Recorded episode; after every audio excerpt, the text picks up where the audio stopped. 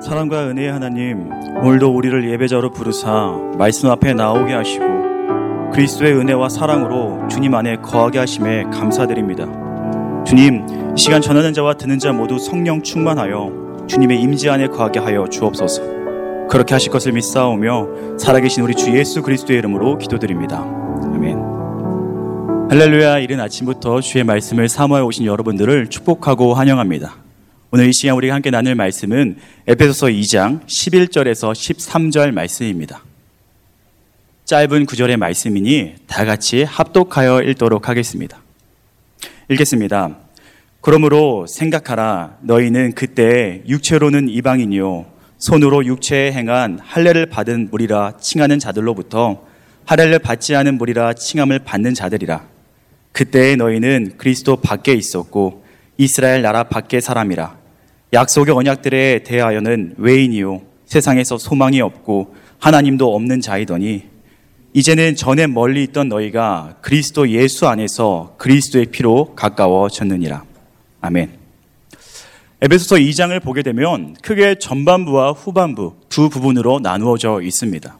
우리가 어제까지 살펴본 1절에서 10절까지 내용이 그 전반부의 내용으로서 본래 죄 가운데 멸망당할 수밖에 없었던 죄인이 그리스도의 구원하심으로 통해 어떻게 구원을 받았는지 그 하나님의 전적인 은혜와 그 선물을 통한 하나님과의 함께함의 역사, 그 화목을 이루심의 대항을 다뤘다면 오늘부터 나누게 될 이 장의 후반전 내용은 11절에서 22절 말씀으로서 하나님이 그 크리스천들을 주의 은혜 안에서 하나 되게 하신 그 화목하게 하신 사역의 결과로 우리 크리스천들이 어떻게 살아가야 되는 그 모습과 또 예수 그리스도 중심으로 모인 교회의 본질에 대해서 설명하고 있습니다. 그리고 이 부분을 시작하는 오늘의 본문 말씀 11절 말씀을 보니 전반부의 내용을 다 포함하고 있는 연결어 그러므로 뒤에 생각하라 라는 단어를 붙여서 마치 큰일을 앞둔 사람에게 잘 생각해야 돼 라고 조언을 하듯이 오늘부터 이루어질 에베소 2장 후반부의 내용은 주의 깊게 생각해야 됨을 다시 한번 강조하면서 이제부터 우리가 다룰 말씀이 얼마나 중요한지를 짚어주고 있습니다. 그래서 그런지 어떤 신학자는 이 에베소서 2장 후반 부분이 에베소의 전체와 정수와 같다고, 에베소 전체의 핵심과 같다고 말하기도 합니다. 그렇다면 이 중요한 2장의 후반부 내용이 어떻게 시작되고 있는지, 우리는 그 안에서 무엇을 생각해야 되며 어떤 은혜를 찾아 누려야 하는지 계속해서 말씀을 찾아보면서 함께 은혜 누리길 소망합니다. 우리 11절 말씀을 다시 한번 읽겠습니다. 그러므로 생각하라. 너희는 그때 육체로는 이방인이요. 손으로 육체에 행한 할례를 받는 무리라 칭하는 자들로부터 할례를 받지 않은 무리라 칭함을 받는 자들이라. 연결어이자 오늘의 본문 말씀을 강조하고 있는 그러므로 생각하라. 너희는 그 다음에 바로 이어지는 말이 그때라는 단어입니다. 오늘 우리가 함께 나눌 말씀 중에서 저와 여러분이 주목해야 될 단어가 있으니 바로 이 그때라는 단어와 곧 이어질 이제는이라는 단어입니다. 오늘 본문 말씀 11절과 12절 말씀을 보게 되면은 그때라는 말을 반복하여 사용함으로써 하나님의 구원의 역사 속에서 이스라엘의 민족이 가지고 있던 특권에 관련하여 그때 그러니까 그리스도의 놀라운 구원 사건 이전에 에베소의 이방 교인들이 그리고 저와 여러분들이 하나님의 특권에서 얼마나 멀리 떨어져 있던 자들인지를 기억하게, 생각하게 하고 있습니다. 그렇게 하는 이유는 이를 통하여 13절에서 맞이하는 이제는의 역전의 결과를, 그 축복을, 그 하나님의 놀라우신 은혜와 사랑을 더욱 깊이 묵상하게 함으로 하나님이 이루신 변화가 하나님이 우리에게 주어진 그 은혜가 얼마나 크고 감격스러운지를 다시 한 번 더 생각하게 하기 위함입니다. 또한 뿐만 아니라 그 생각함을 통하여서 우리는 오늘을 살아가는 저와 여러분들은 크리스천이 마땅히 어떻게 살아가야 하는지도 우리가 배울 수 있을 것입니다. 사랑하는 성도 여러분, 오늘 말씀을 통하여 그때와 이제는에 담겨 있는 하나님의 은혜를 발견하며 다시 한번 복음의 감격이 일어나고 다시 한번 은혜를 통하여 새해 모르는 시간 되기를 간절히 소망합니다. 첫 번째, 그때를 말하는 11절 말씀을 계속해서 살펴보면요. 11절에서는 먼저 우리가 육체적으로 하나님과 가까워질 수 없었던 존재임을 정확하게 말해주고 있습니다. 말씀에 두 무리가 등장하는데 바로 할례를 받은 유대인들과 할례를 받지 않은 이방인들입니다. 유대인들은 잘 알다시피 할례를 받는 자들로서 그들에게 할례는 하나님에게 선택받았다는 증표이자 하나님의 복 그 자체를 의미했습니다. 더욱이 유대인들은 아브라함의 혈통적 자손으로서 자신들이 하나님의 언약의 백성이라는 대단한 자부심 안에 살고 있었습니다. 이 관점에서 볼 때 그때의 기준으로 하자면 우리들은 그 이방인들은 육체로 하나님과 가까워질 수 없는 구원받을 만한 자격이 전혀 없는 비참한 존재라는 것이 드러나게 됩니다. 뿐만 아니라 유대인들과 이방인들은 서로도 가까워질 수 없는 존재였는데 유대인들이 얼마나 이방인들을 적개시하고 멸시하였는지 그들이 말하기를 이방인이 창조된 이유는 오직 지옥의 연료를 더하기 위함이다. 지옥불을 더 뜨겁게 하기 위해 그들이 창조되었다라고 말할 정도로 오직 하나님은 우리 유대인들만을 사랑하고 유대인들만을 위해 존재한다고 말할 정도로 이방인을 굉장히 멸시했습니다. 이 11절 말씀을 통해 보아 알듯이 예수 그리스도의 놀라운 구원 사건 이전에 이방인들은 저와 여러분들은 하나님과도 가까울 수 없는 존재였고 근처에 있는 이웃과 유대인과 비롯한 어떠한 이들과도 가까워질 수 없는 비참한 존재였음을 말해주고 있습니다. 뿐만 아니라 두 번째 그때를 살펴보게 되면 더욱 절망적이게 되는데요. 두 번째 그때에는 육체적 부분뿐만 아니라 영적으로도 우리가 하나님과 붙어 있을 수 없는 존재임을 말해주고 있습니다. 12절 말씀입니다. 함께 읽겠습니다. 그때 너희는 그리스도 밖에 있었고 이스라엘 나라의 밖에 사람이라 약속의 언약제를 대해서는 외인이요 세상에서는 소망이 없고 하나님도 없는 자이더니 12절에 나와 있는 직접적인 표현들. 그리스도 밖에, 외인, 소망이 없고 하나님도 없는 자. 정말 하나님과 완전히 분리됨을 계속해서 말해주고 있습니다. 마치 물 밖에 있는 물고기가 소망이 없듯이 외적으로나 영적으로나 그리스도의 피조물로서 그리스도 밖에 있는 자들에겐 소망이 전혀 없는데 오늘 11절과 12절 말씀을 통하여서는 우리가 그렇게 전혀 소망이 없는 자들이라고 말하고 있습니다. 더욱이 세상에서 소망이 없고 하나님이도 없는 자. 이게 얼마나 비참한 말인지 모르겠습니다. 그만큼 11절과 12절을 통하여 성경은 우리가 얼마나 비참한 존재들이었음을 하나님과 화목할 수도 없고 정말 소망도 없는 안타까운 존재였음을 계속해서 상기시켜 주고 있습니다. 너희는 외적으로나 영적으로나 그 무엇으로도 하나님과 화목할 수 없는 존재였다라고 점을 찍어주는 것 같습니다. 그러나, 그러나 우리가 그럼에도 감사할 수 있는 이유는 소망을 바라볼 수 있고 찬양할 수 있고 하나님에게 기대할 수 있고 하나님을 의지할 수 있는 이유는 우리는 그때에 살아가는 사람들이 아니라 예수 그리스도를 통하여서 이제는 살아가는 사람들이 때문입니다. 참 반전이 있는 역대적인 반전이 있는 13절 말씀을 우리 다시 한번 읽도록 하겠습니다. 함께 읽겠습니다. 이제는 전에 멀리 있던 너희가 그리스도 예수 안에서 그리스도의 피로 가까워졌느니라. 아멘. 대반전이 시작됐습니다. 이제는 그때는이 아니라 이제는에 살아갈 수 있는 은혜가 우리 가운데 주어진 것입니다. 이 이제는에라는 말에 담겨 있는 참 감격과 의미를 우리가 11절과 12절을 통하여서 얼마나 비참한 존재인지를 되돌아볼 통하여서 더욱 이제는에 담겨 있는 그 은혜와 감격을 누리는 우리 되기를 간절히 소망합니다. 이제는 정말 완전히 다른 이야기가 시작된 것입니다. 우리는 다른 존재가 되었고 다른 자격이 우리에게 주어진 것입니다. 과거 유대인들이 혈통으로 말미암아 하나님의 선택받은 백성이라고 그 표징을 우리는 할례를 가지고 있다고 말했지만 그들은 하나님의 언약의 실체인 예수 그리스도를 배척함을 통하여서 하나님의 백성에서 벗어나게 된 것입니다. 오히려 이방인이지만 육체적으로나 그 어떤 거로도 하나님과 화목해질 수 없고 하나님의 백성이 될 수 없는 존재였지만 예수 그리스도가 우리를 위해 피 흘리심을 통하여서 그 모든 피로서 막힌 담이 허물어짐을 통하여서 육체로는 이스라엘과 무관한 자들이었지만 그리스도와는 유관한 자들로 이제는 그리스도를 통한 우리는 그 은혜의 믿음으로 하나님의 백성이 될 자격이 주어진 것입니다. 그리고 그것을 아멘으로 받아들인 자들, 십자가의 능력과 그 사랑이 나의 이야기라고 고백하는 자들에게는 완전히 다른 자격이 주어진 것입니다. 사랑하는 성도 여러분, 우리는 이 모든 것을 우리의 것으로 여기길 간절히 소망합니다.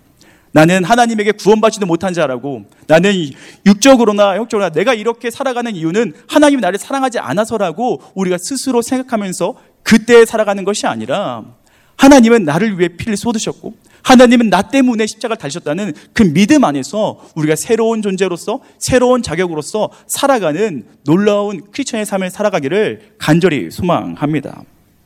뿐만 아니라 이 그리스도의 놀라운 보혈은 하나님과의 화목하심을 넘어 서로와 서로를 화목하게 했습니다. 유대인과 이방인들은 서로 가까이 할 수 없는 존재였지만 그리스도 예수 안에서 에베소 교회는 그리고 우리 모두들은 하나가 될 수 있는 자격이 주어진 것입니다. 아니 더욱이 더 분명히 말하자면 우리는 은혜 받은 자들로서 화목을 이룰 수 없는 존재였지만 화목을 받은 자들로서 하나님이 이루신 그 화목을 우리 삶 가운데 실천해야 될 줄로 믿습니다. 하나님께서도 예수님께서도 말씀하시기를 가장 큰 계명을 목숨과 뜻과 힘을 다하여 하나님을 사랑하는 것이고 이와 같이 이웃을 사랑하는 것이라고 말했습니다. 그렇다면 우리가 그 말씀 안에 살아가는 자들이라면 저와 여러분들 또한 이 말씀에 순종하여서 하나님의 화목을 이룸을 순종하여서 우리 서로를 화목함으로 나가야 할 줄로 믿습니다. 상대방을 이해할 수 없는 모든 분열과 차별, 상대방을 업신여긴 못마땅해함, 질투와 시기 등을 모두 십자가에 녹여내리고 오직 하나님의 화목으로서 그 사랑으로서 하나 되는 축복을 누리는 저와 여러분 되시기를 간절히 소망합니다. 사실 우리의 힘으론 타인을 사랑하는 것이 참 힘들 것입니다. 심지어 그렇게 사랑해서 결혼했던 배우자도 아이들도 우리의 우리가 이해하지 못할 순간이 있고 우리의 사랑에 한계를 느끼는 순간들이 있는 것입니다. 저와 같은 경우도 참 저희 아이들을 굉장히 사랑하는데요. 밤마다 이유 없이 우울되면 얼마나 힘든지 모르겠습니다. 참 사랑하는 마음이 있으면서도 안 속에서 짜증과 분열하고 막 이러고 싶은 마음이 막 들끓 때가 있는 것 같습니다. 우리 안에는 아무리 사랑한다고 하더라도 그리스도의 사랑이 없으면 한계가 주어지는 것이죠. 뿐만 아니라 우리가 일터에 가면은 매일 보는 사람들임에도 화목을 이루지 못하는 경우가 있을 때가 있는 것 같습니다. 그때 우리의 힘으로 할 수 없음을 인정하고 우리는 그 화목의 능력의 근원 되시는 예수 그리스도를 의지하여서 그 보혈 안에서 함께 살아가며 그 보혈의 능력으로 화목을 이루는 우리 되기를 간절히 소망합니다. 가까이 할 수 없는 것을 가까이 하게 하시는 능력, 그것이 바로 예수 그리스도 보혈 그 십자가의 능력인 줄로 믿습니다. 하나님과 사람들을 화목하게 하시고 서로와 서로를 화목해 하시는 이 십자가의 능력이 우리의 가정과 우리의 일터와 우리의 모든 삶의 부분에 강력히 임재하기를 간절히 소망합니다. 우리가 사랑할 수 없으면 매일같이 그 하나님의 사랑을 묵상하고 생각하면서 그 사랑 안에 젖어들어서 그 젖어들은 사랑이 이제는 우리 삶 가운데 흘러나와서 우리의 화목의 힘이 되기를 간절히 소망합니다. 또한 간절히 소망하는 것은 우리가 이제 는에 계속해서 살아가기를 그때 는으로 다시 돌아가지 않기를 간절히 소망합니다. 세상은 계속해서 우리를 그때로 하나님 없는 삶으로 유혹하며 끌어들이려 할지도 모르겠습니다. 특히나 이 코로나 시기가 되면서 육체적으로는 그나마 조금 더 여유 있는 시간이 됐는데 그것을 통하여서 우리는 더 예배하고 하나님을 가까이 하기보다는 어쩌면 미디어 영상들이나 주식과 같은 것에 더 관심을 두고 더 가까이 하고 있는지도 모르겠습니다. 세상은 이렇게 계속해서 괜찮은 것들로 유혹하면서 우리와 예수 그리스도의 가까움을 계속해서 끌어당겨 우리를 이제는이 아니라 그때로 되돌아놓으려 하고 싶어 합니다. 우리는 그 유혹 가운데서 당당히 예수 그리스도를 생각하면서 그 은혜를 묵상하면서 이겨내야 할 줄로 믿습니다. 뿐만 아니라 코로나 시기가 되니까 크리스천이란 이유만으로 회사나 모임에서 심지어 가정 안에서 눈치를 봐야 하는 상황이 생기기도 하는 것 같습니다. 월요일이 되면은 교회를 갔다 왔는지 눈총을 받아야 되는 일이 오늘날 이루어지고 있는 것 같습니다. 그러나 사랑하는 성도 여러분, 우리가 그것에 절망하는 것이 아니라 아, 이제 내가 세상 사람들에게 크리스천으로 보이는구나 라고 생각하는 방향으로 이루어졌으면 좋겠습니다. 이제는 내가 하나님의 편에서 하나님의 사람으로 크리스천으로 볼 수 있다는 것이 예수 그리스도와 가까이에서 함께 십자가를 질 수 있다는 것이 우리의 참 감사요 은혜가 되기를 간절히 소망합니다. 그러여 어떠한 핍박과 유혹 속에서도 크리천이라는 그 귀한 자리를 이제는 해 살아가는 그 자격을 잃지 않는 저와 여러분 되기를 간절히 소망합니다. 우리가 예수 그리스도의 그 십자가의 능력을 깊이 묵상할 때 우리를 하나님과 화목하게 하시기 위해서 흘렸던 그의 모든 피소등과 고난과 땀 흘림, 그 넘어짐, 그 쓰라림을 기억할 때 우리는 어쩌면 결코 교만하고 싶어도 내 고집을 내세우고 싶어도 거룩하지 않은 삶을 살고 싶어도 살지 못할 것입니다.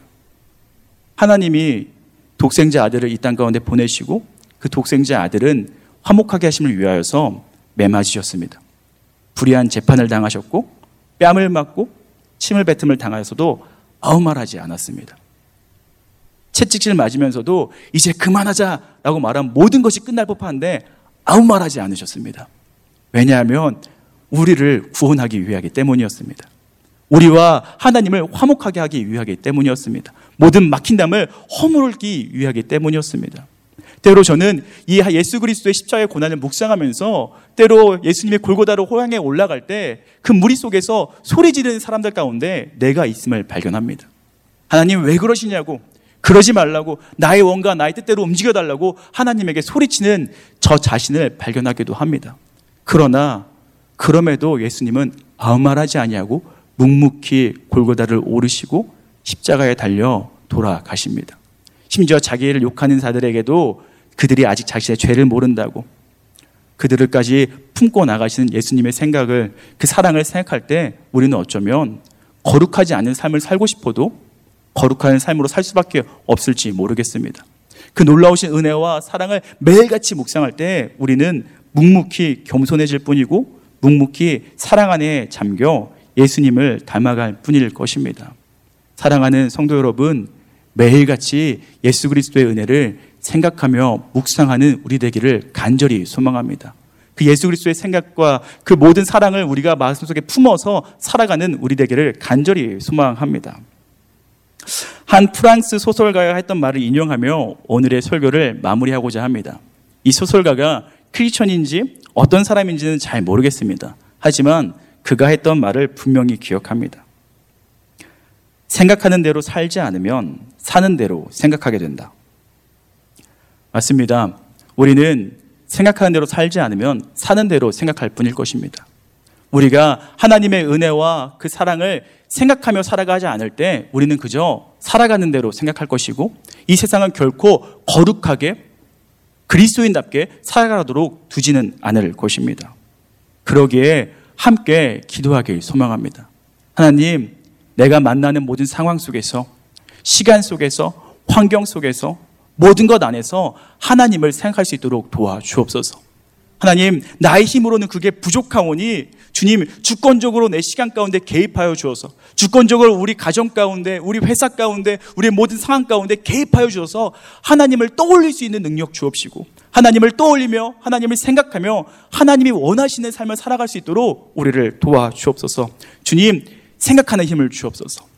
제가 살아간 대로 살아가는 것이 아니라 그래서 세상의 방법에 세상의 가치관에 물들어서 세상 사람들과 전혀 다름없는 그때로 다시 돌아가 살아가는 것이 아니라 날마다 예수 그리스도의 사랑을 기억하고 생각하면서 예수 그리스도의 사랑 안에 살아가는 우리가 되게 달라고 하나님께 부르짖는 저와 여러분 되기를 간절히 소망합니다. 오늘도 의지적으로 그리고 또 하나님의 도우심으로 말미암아 하나님을 생각하는 우리 또 그것에 순종하는 저와 여러분 되기를 간절히 소망합니다. 함께 기도하겠습니다. 우리를 위해 독생자 아들을 보내사 십자가의 보혈을 쏟으신 하나님 참 감사합니다. 주님, 우리가 주님의 은혜와 그 사랑을 늘 잊지 않고 생각하며 살아가는 자 될 수 있도록 도와주옵소서. 주님, 나의 고집과 나의 판단과 나의 계획에 앞설 때가 있으나 주님 그때마다 먼저 하나님을 다시 생각할 수 있게 해주시고 다시 하나님의 생각과 하나님의 방법과 하나님의 뜻에 따라 살아가는 우리 될 수 있도록 붙드시고 도우시고 인도하여 주옵소서.